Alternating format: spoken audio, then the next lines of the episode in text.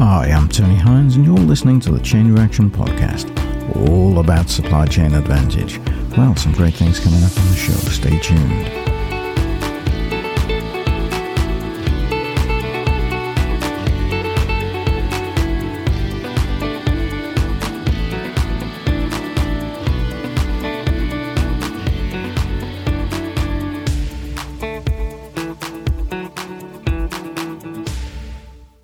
Energy, strikes, inflation, all hitting supply chains this week in a variety of ways. The energy cap in the United Kingdom has been raised to over three thousand five hundred pounds, and that's hit consumers badly. That will take money out of the pockets, and it's likely to rise again in three months' time. In January, could be double again, and it's unaffordable. And this is all due to Russia's war in Ukraine. Inflation, ten point one percent in July, likely to be over sixteen percent in January, according to forecasts. And then, of course, strikes. Strikes, strikes, strikes. Is it three strikes and you're out? I think it might be. So stay tuned, find out more.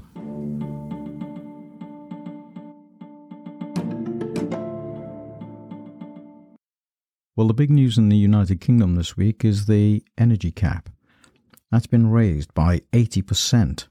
And a typical household will now pay three thousand five hundred forty-nine pounds a year in energy costs. Previously it was one thousand nine hundred seventy-one pounds, and just a year ago it was lower than that at around one thousand two hundred ninety-seven pounds, I think. So it's an incredible rise in just over a year. The uh, energy bills have risen by a factor of three, three times more.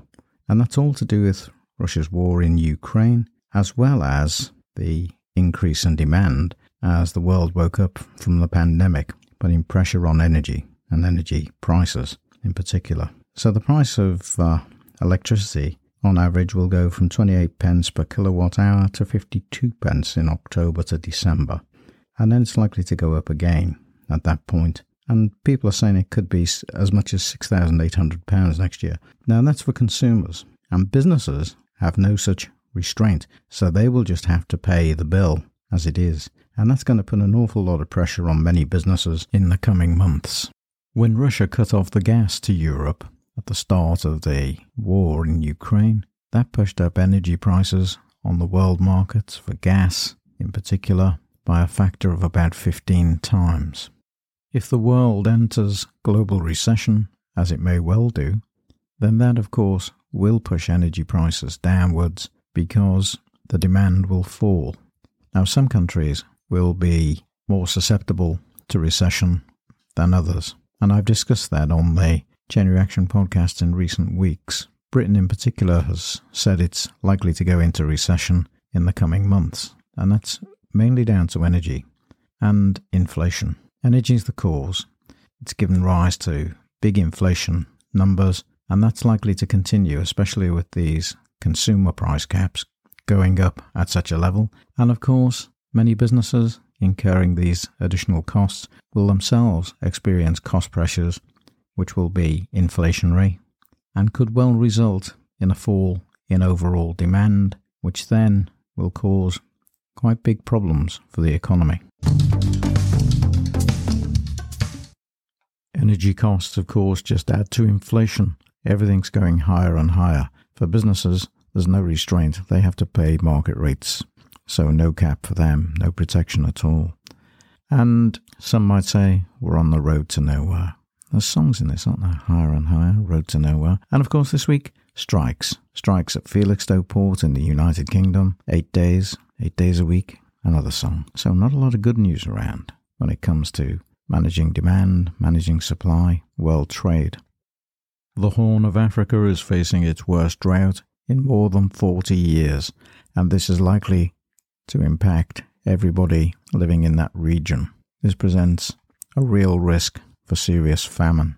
Ethiopia, Kenya, and Somalia are all expected to have much lower rainfall between October and December, which will, of course, affect crops.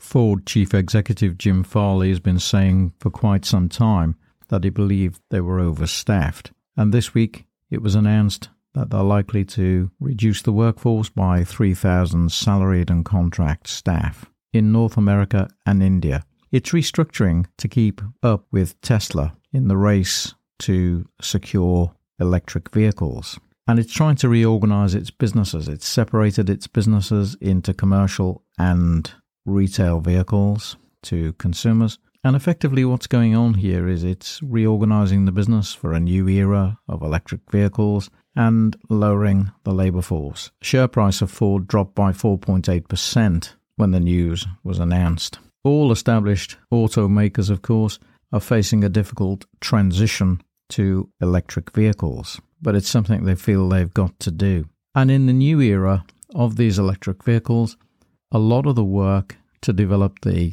battery and battery technology will be outsourced, so it won't be in-house manufacturing, which has been the traditional model for auto manufacturers. The rising price of batteries, raw materials and shipping are all putting additional pressure on the supply chain for Ford and other car industry competitors. Despite this, Ford have stuck to their forecast of having three billion dollars in higher costs due to inflation. So inflation biting into the cost structure of these very big businesses. It's separating its businesses, as I said, into different structures, and it's developing its electric vehicles, and its combustion engine and commercial vehicle operations are also separate. So it's on a cost-cutting exercise as it restructures. The United Auto Workers Union, which represents the Detroit automaker's U S factory, has expressed concern that electrical vehicles will mean fewer manufacturing jobs and, of course, more jobs dispersed to non-union battery and E V hardware factories. Well, that's likely to be the case. It was reported this week that the global market for electric vehicle batteries is expected to reach two hundred fifty billion dollars by twenty thirty, with demand exceeding three point five terawatt hours. China's World New Energy Vehicle Congress was meeting in Beijing, and this was the president, Wang Gang, who stated this.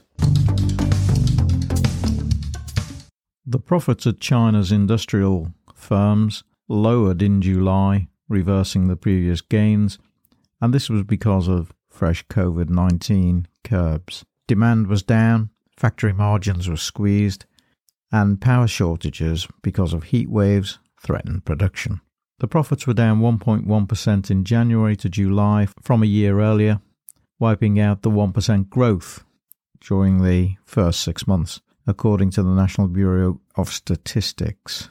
Shenzhen, Tianjin were hit with these fresh COVID policy lockdowns, and China's industrial output slowed from three point eight percent for the year from three point nine percent in June. And in July, China's industrial output growth slowed to three point eight percent from three point nine percent in June. That's the year-on-year figure. Been heat waves across China, and that too has had an impact on energy. When you get heat waves, you turn on the air conditioning systems, don't you? So we can't win, really. If there's a heat wave, it's air conditioning. If it's cold, it's heat. Now, there's some news breaking in the pharma industry this week that Moderna is suing Pfizer-BioNTech for patent infringement over its COVID vaccines. Moderna is claiming that Pfizer and its German partner BioNTech copied the technology that Moderna had developed years before the pandemic, and that seems to be the nub of the problem. So we'll have to see how that one plays out. Sakhalin Energy L L C is the operator of Russia's Sakhalin two liquefied natural gas plant, and they're seeking new markets and buyers, they said on Friday. They've become a new legal entity. The Russian President Vladimir Putin signed a decree in June for Moscow to take charge of the Sakhalin two project in Russia's Far East. The biggest uncertainty about the new project, which accounts for some four percent of global L N G production, is the participation of Shell, which owned twenty-seven point five percent stake in the original entity. Shell has written off its value of the Russian assets and made clear a month ago that it would quit the project. So Sakhalin L N G is looking for new customers as a consequence of that. Gazprom has a fifty percent plus one share stake in Sakhalin two. Mitsui owns twelve point five percent and Mitsubishi owns ten percent. Mitsui said it's decided to take a stake in the project's new operator. Mitsubishi has also decided to apply for a stake. Inflation is still a major concern of most economies as it pushes higher as a result of the increased demand from the return to industry from COVID nineteen and, of course, Russia's war in Ukraine, which has destabilized energy markets worldwide. I expect inflation will hit many small firms during the winter months, and many may have to drop out of the market. They won't be able to exist. I mean, energy prices have risen for them. Some of them are paying you know, ten times as much now. The first to be hit will probably be hospitality firms, I would think, but uh, there'll be a lot of other companies who just won't be able to move their prices over to consumers, as consumers will already be hit. So it's going to be a pretty bad uh, situation for the next six months, I guess. In the U K, I was reading about one butcher's shop that's had to close, and that's because of the cost of running the fridges. If you run five or eight fridges twenty-four hours a day, when the kilowatt hour price has gone up from twelve pence to sixty-four pence, that's quite a hike. And businesses just can't deal with costs and cost increases that way, and they're not able easily to pass on those costs to customers. So anywhere with fixed premises where they've got machines or devices consuming energy, it's going to cripple them. Apparently as many as seventy percent of Britain's public houses could close as a result of the increase in energy costs this winter. I was reading about another company that was paying about five hundred pounds a month for its energy a year ago, and now it's paying in the region of twelve hundred pounds. It's just unsustainable. If you think about bakers and those sort of companies where they have to run ovens round the clock to get the bread products out, then obviously they'll have similar price increases, and that'll put the cost of their energy consumption up, and they'll have to pass it on in bread products and all the other products that they make. So it's uh, problematic. I mean, what happens when firms start dropping out the market because they can't supply the goods and the consumers can't buy them? I mean, it's a real collapse. The heartbreaking part of this for many business owners, it's been their dream to have their business and to see it grow and to see it succeed. And now it's turned into their worst nightmare. I was also listening to Matthew Taylor, who's the head of N H S England, and he was making some very important points about the ability of the health service in the United Kingdom to cope with increased energy costs, increased labour costs, shortages of skilled personnel to carry out the duties. And not to overstate the point, these services were not in a good condition prior to the energy crisis, prior to the pandemic, but now they're in a dire position. And the government seems helpless or hapless to do anything about it. They've all been on holiday and they've been fighting some internal contest for the new Prime Minister, which seems completely irrelevant with all these major issues facing the U K economy. It feels like living through a Lewis Carroll novel rather than reality.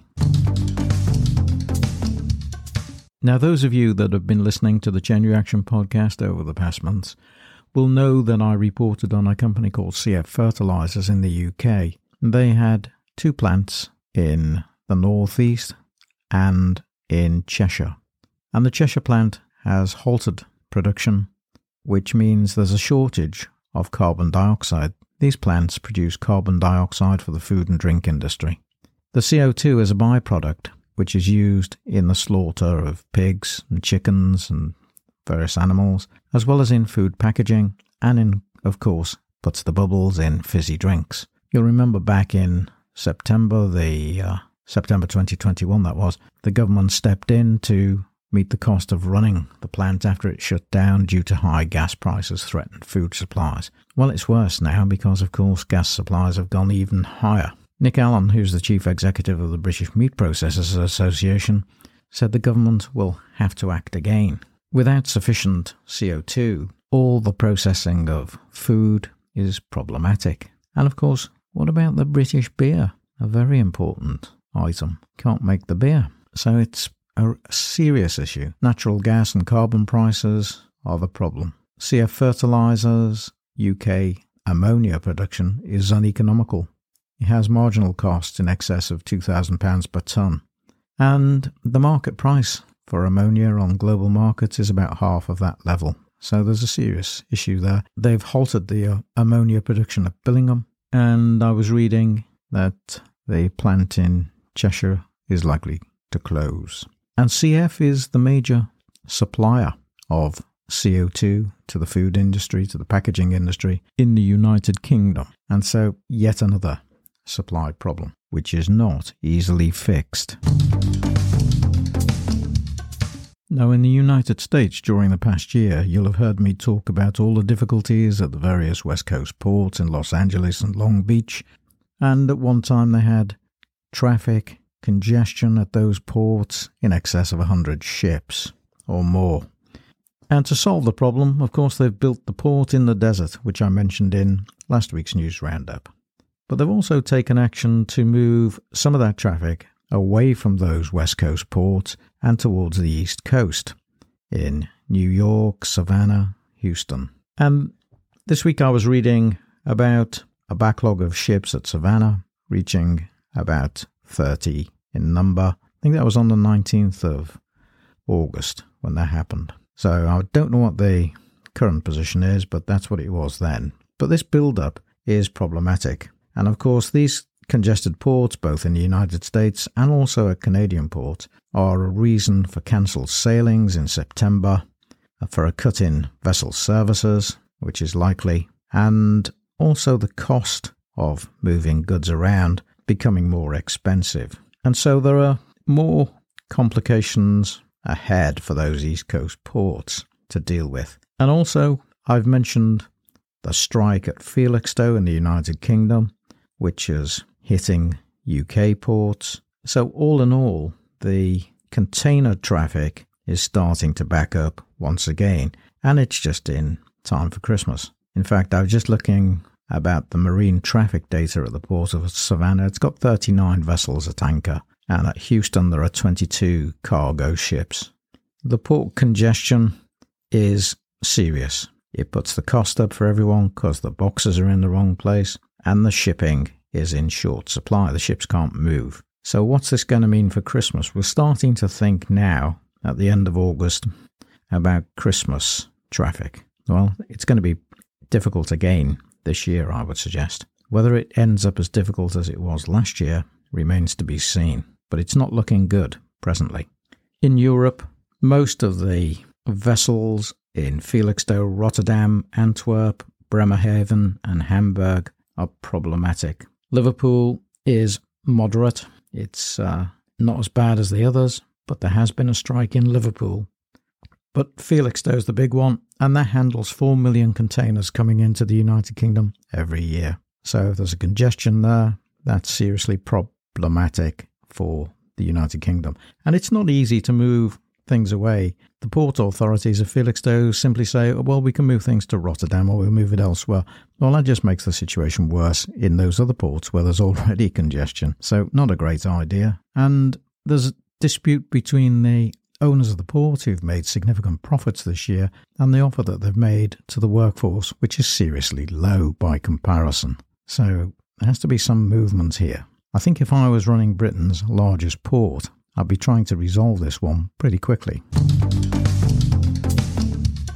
Now, in the United Kingdom this uh, summer, we've had lots of very hot weather, and then it's been followed by very heavy rainfall in some cases, in rainfall just in a few hours, which prompted pollution warnings from several of the water companies managing sewage. They said they've been overloaded with the rainwater affecting the sewage, which was released directly into seas around the country. But apparently some of the reports have been saying that this has been going on for some considerable time. It's not just a result of the rainfall immediately, but that some of the water companies haven't invested in the necessary infrastructure to deal with the waste properly. David Jarrod is the chief executive of the Shellfish Association of Great Britain, and he said that it might impact shellfish cultivation.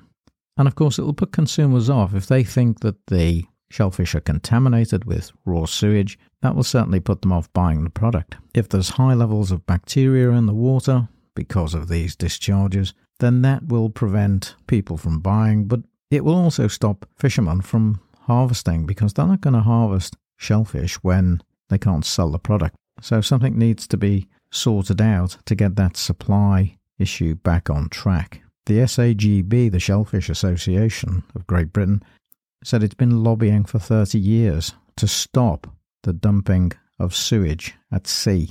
Remember I talked about Coase and Coase's theorem? It's an economic theorem that states that uh, the polluter should pay the price. But that often isn't the case. It's other organisations and other businesses that pay the price for someone polluting the rivers and the seas. It's often the Environment Agency that uh, will pick up the tab, and then it will try to fine the water companies. According to some of the statistics I've seen, about twenty-five percent of sewage discharges went unmonitored in the last year. And the different companies report different numbers. So some of them are as high as forty-nine percent, and some of them are lower at twenty-nine percent. And some of them are much lower, of course. But it's still too much. So the regulation is not working very effectively, and it needs to. I also came across a story this week about food prices increasing in Australia because of shortages of labour. So it's not just in Britain that we've got shortages of labour affecting food prices, although it's pretty bad. It's in other countries too, and Australia is one, and they're asking for the easing of restrictions on foreign labour so that they can solve their harvesting problems. It does sound a lot like the United Kingdom. And the policies of governments and the reaction from governments is too slow to solve these problems. They don't move fast enough. Another article from Forbes caught my eye this week, which was about additive manufacturing. Now, it makes it sound very new, doesn't it? Additive manufacturing. Essentially what it is is manufacturing on demand. And in some circumstances, this can be a very fruitful way for organisations to meet demand in time. Many years ago, I remember seeing clothing production done on demand at the back of a retail store. Now, if retailers could do this and they could have additive demand management systems in place, they could have little production units at the back of the retail store. Is this a reality? I don't know. Or is this a Lewis Carroll? It may be a bit Alice in Wonderland, I think. I think you can solve some of the problems with additive manufacturing, but you're not going to solve all of them. And I think that's the message that I would offer. Well, that's it for this week. That's the news round. All things happening in the supply chain this week. Join me in the midweek edition and catch up on any episodes you've missed of the Chain Reaction Podcast, and stay informed. I'll see you next time. I'm Tony Hines. I'm signing off. Bye for now.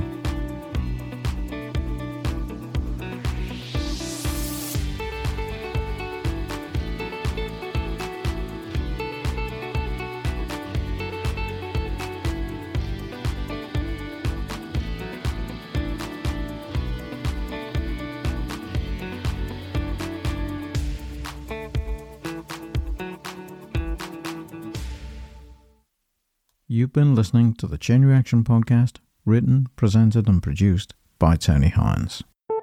Hi, I'm Tony Hines. I'm here to tell you about the Chain Reaction Podcast, all about supply chain advantage. I've been researching and writing about supply chains for over twenty-five years. I wrote my first book on supply chain strategies in the early two thousands.